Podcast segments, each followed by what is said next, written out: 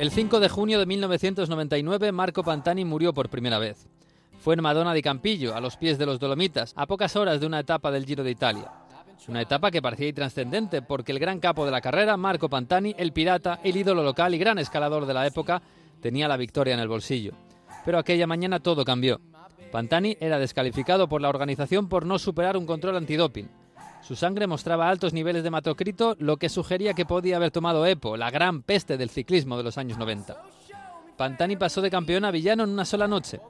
El mundo del ciclismo volvió a un estado de shock al que ya se había acostumbrado y la prensa deportiva miraba con cierto sarcasmo aquel deporte que parecía incapaz de apartarse del dopaje. El caso Festina había levantado alfombras y jeringuillas y aún estaba por venir el último gran escándalo, el de Lance Armstrong, pero lo de Pantani era distinto, porque Pantani era especial. Nacido en Chesena, bajito y menudo, rapado completamente al cero y con un pañuelo en la cabeza para no quemarse con el sol. Lo llamaban el pirata por su estética y por su espíritu aventurero, ese de gran escalador que ya se estaba perdiendo y que le habían hecho cometer una heroicidad en el Tour de Francia de 1998. En una etapa larguísima y durísima había atacado desde atrás, en el Galibier, le había metido nueve minutos al favorito Jan Ulrich. Pantani se convertía así en el primer escalador que ganaba el Tour desde Pedro Delgado y en el primer italiano en conseguirlo en el ciclismo moderno. Aquel junio del 99, Pantani era una estrella del rock en Italia, pero todo terminó en un control antidoping. Corrió hasta 2003, pero ya todo había cambiado.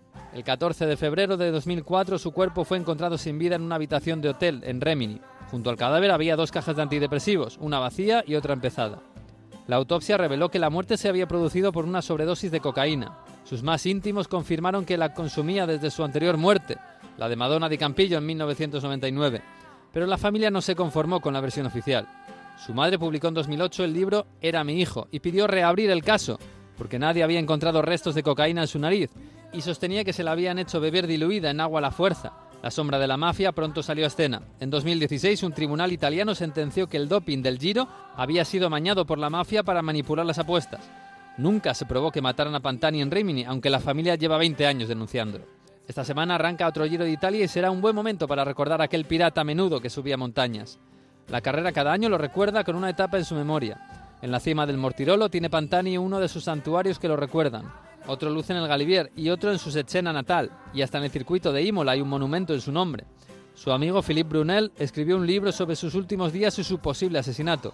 El libro después se convirtió en una novela gráfica de bastante éxito, llamada Los últimos días de Marco Pantani. Nunca un ciclista italiano fue tan querido y tan llorado.